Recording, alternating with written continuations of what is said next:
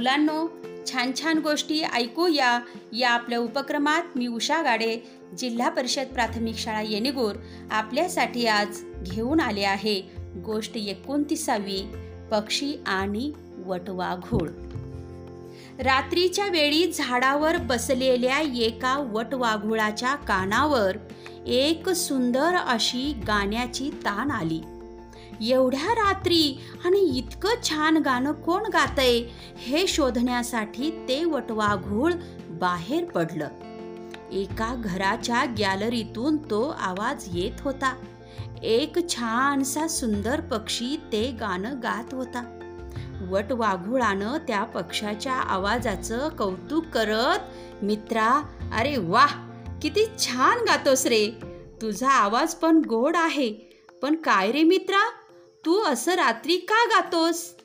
त्यानं त्या गाणाऱ्या पक्षाला विचारलं. त्यावर तो पक्षी म्हणाला अरे बाबा काय सांगू?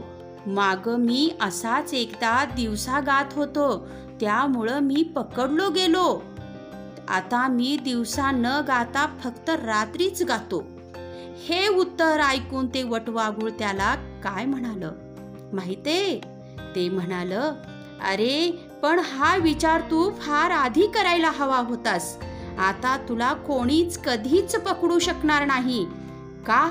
ठाऊक आहे? नाही ना? अहो आता त्या गाणाऱ्या पक्षाला कोण आणि कसं पकडणार?